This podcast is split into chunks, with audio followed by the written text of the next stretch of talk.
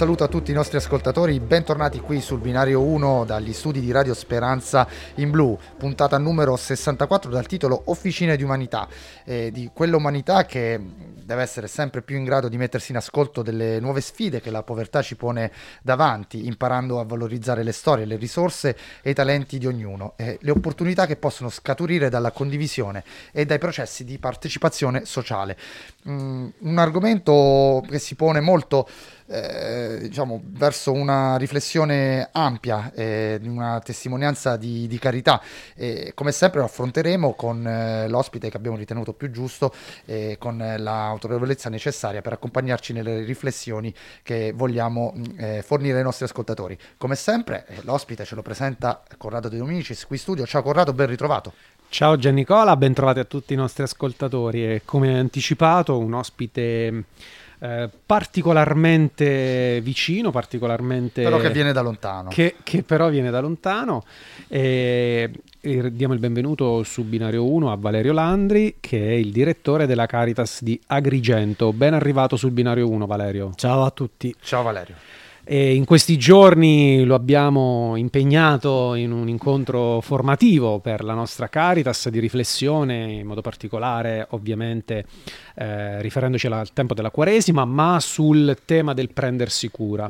E proprio per questo vogliamo entrare subito nell'argomento di questa 64esima puntata partendo da un servizio particolare, da un'opera segno della Caritas di Agrigento e vogliamo parlare di Trame che è appunto questa opera segno inaugurato qualche settimana fa, qualche mese fa e nella presentazione del servizio sul vostro sito leggiamo valorizzare le storie di chi vi sarà coinvolto sarà l'obiettivo principale, intesserle in una trama unica il suo senso. Allora Valerio, entriamo in questo passaggio. Qual è l'essenza e come eh, questo, quest'opera segno cerca appunto di eh, rendere protagonisti e di valorizzare le storie delle persone che incontrate, che accogliete e che accompagnate tramite questo servizio? Beh, il senso più profondo di Trame è dato dal suo sottotitolo, ha un, un, secondo nome che è Officina dei tessuti viventi. Abbiamo voluto creare in uno spazio centralissimo per la nostra città di Agrigento, proprio nella via Atenea che è la via principale, questa questo negozio, vetrina, laboratorio artigianale, l'abbiamo pensato proprio come un laboratorio artigianale, eh, prendendo in carico quella che è la proposta di Papa Francesco, che ci ricorda che la pace è un'opera artigianale, dobbiamo essere artigiani di pace, è un'operazione che si costruisce lentamente curando le relazioni ci piaceva l'idea di avere uno spazio visibile nel quale concentrare attività finalizzate proprio a far intrecciare le storie degli esseri umani, delle persone che incontriamo e le nostre storie. In tutti questi anni di esperienza in Caritas abbiamo imparato quanto arricchente sia l'incontro con le storie degli altri. Davanti non abbiamo poveri o persone in bisogno, non è il bisogno che qualifica la persona. La persona che si presenta alle nostre Caritas è molto di più del suo problema è proprio entrando nella storia delle persone rendiamo, ci rendiamo conto di come ci siano dentro la persona stessa delle potenzialità enormi anche per superare le difficoltà che si stanno vivendo, ma anche delle grandissime capacità di resilienza. Quindi ci piaceva l'idea di eh, realizzare in quel luogo, che è un luogo di incontro, di passaggio, eh, in cui tanti giovani possono passare autonomamente e fermarsi, proprio delle attività che avessero come mu- minimo comune denominatore quello di fare incrociare le storie delle persone. Da qui l'idea di eh, realizzare in quello spazio un laboratorio di sartoria sociale che non ha una, una, pretesa di attività commerciale evidentemente, ma proprio uno spazio in cui insegniamo gli elementi, i rudimenti della sartoria a donne e uomini, anche se in realtà uomini ce ne sono pochi in quest'ambito di nazionalità italiana e straniera che vogliono acquisire il minimo di competenze, chissà, per poi trasformarle in un, in un proprio lavoro è uno spazio in cui si eh, rielaborano dei tessuti che vengono riutilizzati, quindi c'è anche l'idea, l'idea del riciclo e soprattutto uno spazio in cui le donne che frequentano quel laboratorio possono stare, condividere le loro storie. Mi piace molto la, la scelta di, mh, di, aprire questo servizio in una via centrale, poi, come, se fosse, come se qui ci fosse la stessa, la stessa situazione in Corso Umberto I, che è la via anche dello struscio, come diciamo noi, e fare le vasche, appunto, guardare le vetrine, perché questo è un concetto anche molto importante, mh, eh, la tendenza appunto a localizzare la povertà, ad esempio nelle periferie, come ne, ne riconosciamo l'esistenza, ma lontano da quello che può essere il bello, quindi la, la centralità di quello che vediamo tutti i giorni. Tu l'hai appena introdotto, quella appena introdotto la, la, domanda che volevo farti. Eh, noi abbiamo, eh, come già detto, il povero visto non solo, eh, dobbiamo considerare il povero visto non solo come portatore di bisogni e eh, disagi, ma anche di risorse, talenti, insegnamenti. Eh, come dicevi tu poc'anzi, eh, quanto secondo te è importante allenarci a questa visione e come farlo? Beh, è, è la, credo che sia la sfida per chi opera all'interno della Caritas. Abbiamo, noi ci portiamo dietro una presunzione, la presunzione di avere le soluzioni per i problemi della gente, quando in realtà non abbiamo neanche le soluzioni per i nostri problemi personali, e mh, ci dimentichiamo che invece eh, ciascuno di noi, insieme ai problemi, ha anche nascoste delle potenzialità per superarle. Eh, quindi credo che questa sia la sfida principale, che significa per noi fare un passo indietro, quindi accettare che non siamo noi i salvatori eh, degli altri, ma noi siamo lì semplicemente per accompagnare dei processi, per aiutare le persone a, recuperare mm, le potenzialità che hanno al loro interno e tirarle fuori. In realtà ci rendiamo anche conto che proprio i loro problemi possono essere pedagogici già per noi, perché riuscire a vedere come una persona affronta un problema che noi non abbiamo neanche mai affrontato ci pone delle domande e se io fossi al suo posto come mi comporterei. Per questo è importante entrare nelle storie delle persone. Lasciare... C'è il rischio anche di avere la presunzione di sapere come, in realtà. Sì, sì, esatto, è proprio questo, ma ce l'abbiamo in realtà, siamo stati abituati in questi termini. Eh, dobbiamo invece entrare in un, un approccio diverso, relazionale, no? Una, che ci aiuta, cioè che ci costringe a, a, a sospendere il giudizio, a eh, far silenzio, a mettersi in ascolto e semplicemente ad agevolare l'altra persona perché ci aiuti a capire eh, in che modo sta vivendo effettivamente quel momento, quel bisogno e quali sono le sue, le sue, capacità. È bello pensare come in questo momento, per esempio, nella sartoria, laboratorio di sartoria, ci sia una ragazza che è arrivata da Agrigento con i corridoi umanitari è arrivata dalla Somalia, quindi con un, un carico di esperienze eh, importante che ha in sé, sta già maturando una grandissima capacità alla ricostruzione della propria vita, cosa che i loro coetanei agrigentini difficilmente possono dire perché non hanno mai avuto quella, quella, quella situazione, sono mai posti in quella situazione. Quindi mettersi in ascolto è davvero pedagogico per noi innanzitutto. E mm, mm, partendo anche dal, diciamo, dall'immagine che mm, ce la introducevi tu e che ci ha rinforzato Gianni Cola, pensando proprio alla localizzazione eh, dello spazio no? in un centro, eh, la domanda che ti vorrei fare è questa.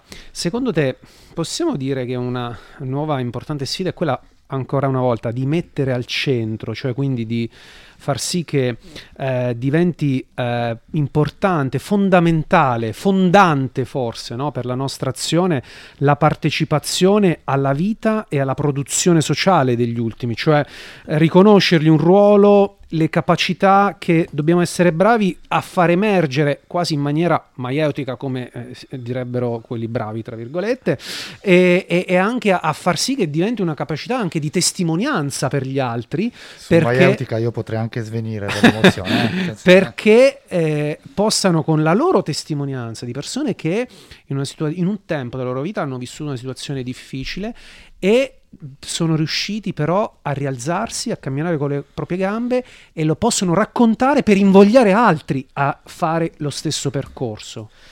Sì, Assolutamente questo è il senso del collocare questo spazio, trame in quel, in quel, luogo, che non è arrivato facilmente, abbiamo dovuto cercarlo, abbiamo dovuto aspettare del tempo e finalmente questo spazio si è liberato per noi. Per noi il fatto che quello spazio sia lì, esattamente in quel luogo, è fondamentale. Eh, è una vetrina, diciamo, sul salotto buono della città ed è un modo per ricordare alla città che esiste una Caritas che oltre a distribuire spesa e che fare i lavori diciamo, dicevamo lo stereotipo eh nel sì, quale lo stereotipo nel quale siamo chiusi, fa tanto altro e altro non fa che partecipare a quell'azione di rigenerazione dell'umano che il Signore ha avviato tanto tempo fa. E quello spazio nasce proprio per questo senso. D'altronde è un'opera segno e le opere segno sono proprio questo, sono delle opere che devono rappresentare un simbolo di, nuov- di buona notizia per il contesto territoriale nel quale nascono, per cui non possono nascere nelle periferie, o meglio, nelle periferie hanno un'efficacia pedagogica che è sicuramente inferiore rispetto al centro città. Quello- quel luogo è un luogo di provocazione, nel senso positivo, perché la gente che passa di là si ferma, chiede, si informa, e abbiamo voluto anche che quello fosse un posto bello. Lo abbiamo arredato meglio che potevamo, in maniera sobria, perché sobria deve essere eh, l'azione della Chiesa, ma l'abbiamo arredato con gusto, tirando dentro anche degli elementi che richiamano all'Africa, quindi anche alle, alle stoffe africane, quindi l'abbiamo re- reso appetibile e oggettivamente ci rendiamo conto che è uno spazio che attira l'attenzione della gente, che si ferma, chiede, si incuriosisce e quello diventa luogo di evangelizzazione perché è quello lo spazio in cui ci è data l'occasione di parlare della Caritas, di quello che facciamo. Benissimo, diciamo un fiore all'occhiello appunto della vostra opera nel territorio di Agrigento. Ehm, torneremo da te Valerio tra poco, adesso spazio alla musica su Radio Speranza in Blu ci sono i Placebo, You Don't Care About Us.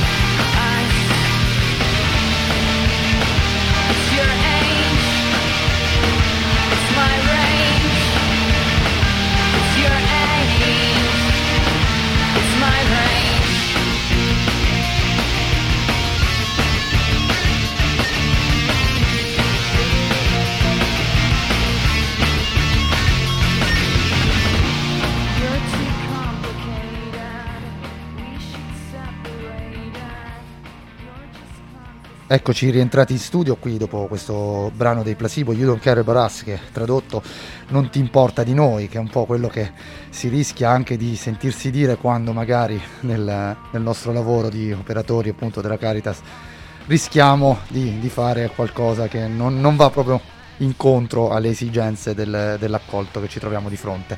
E a proposito di accolti e di rapporto con gli operatori, andiamo a sentire un po' la nostra rubrica di Peppino Terenzio che ha avuto anche modo di conoscere in eh, questi giorni, che ci riporta un po' eh, quelle che sono le sensazioni di eh, operatori, volontari e soprattutto di accolti dai nostri servizi rispetto all'argomento della, della nostra settimana. Andiamo a sentire Peppino cosa ha da dirci oggi. Peppino ci sei?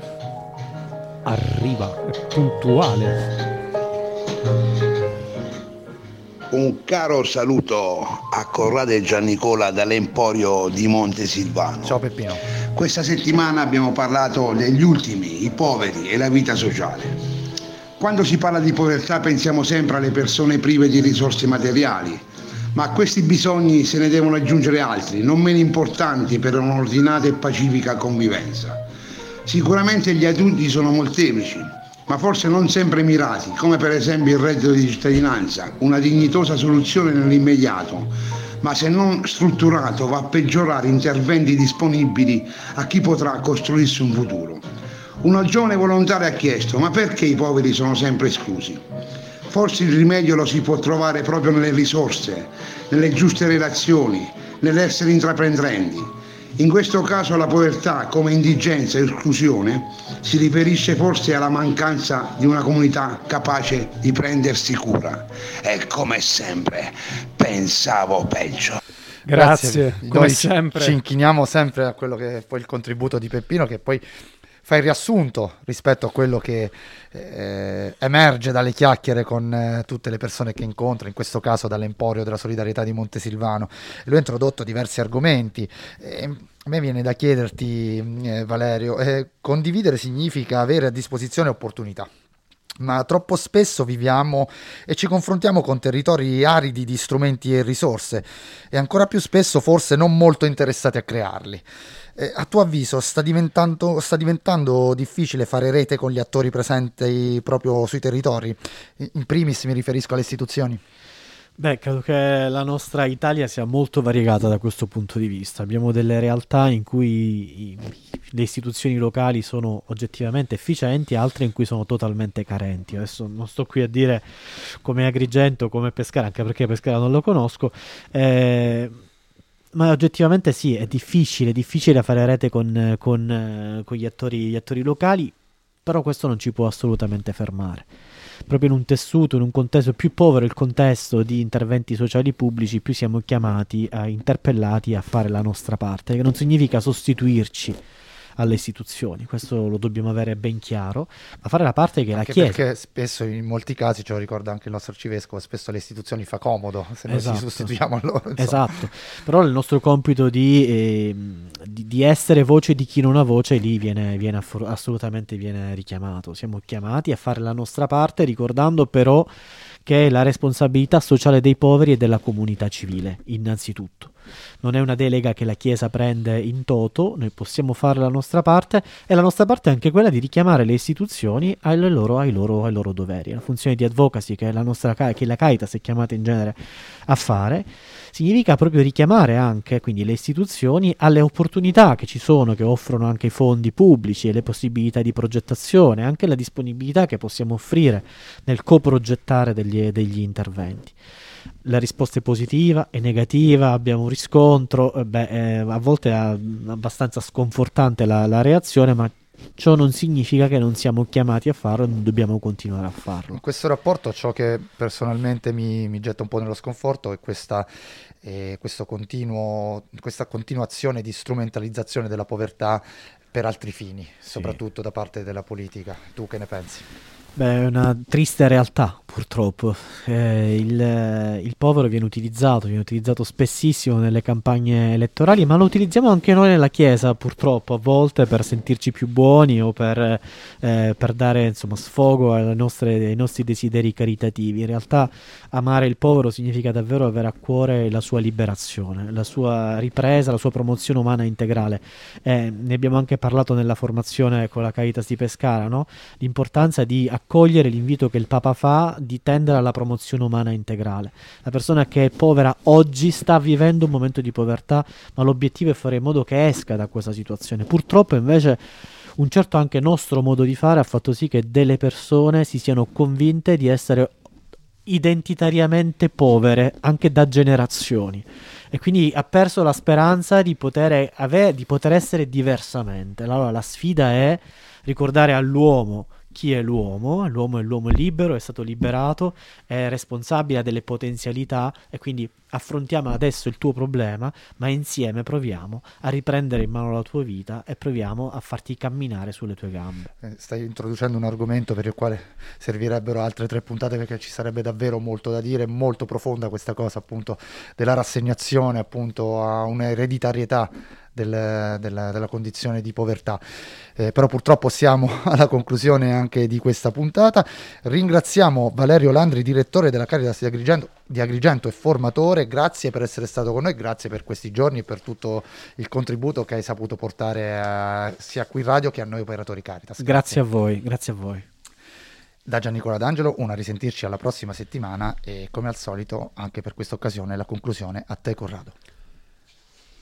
Il vero viaggio di scoperta non consiste nel trovare nuovi territori, ma nel possedere altri occhi, vedere l'universo attraverso gli occhi di un altro, di centinaia di altri, di osservare il centinaio di universi che ciascuno di loro osserva, che ciascuno di loro è. Marcel Proust. Grazie e alla prossima puntata di Binario 1 sempre qui su Radio Speranza in blu.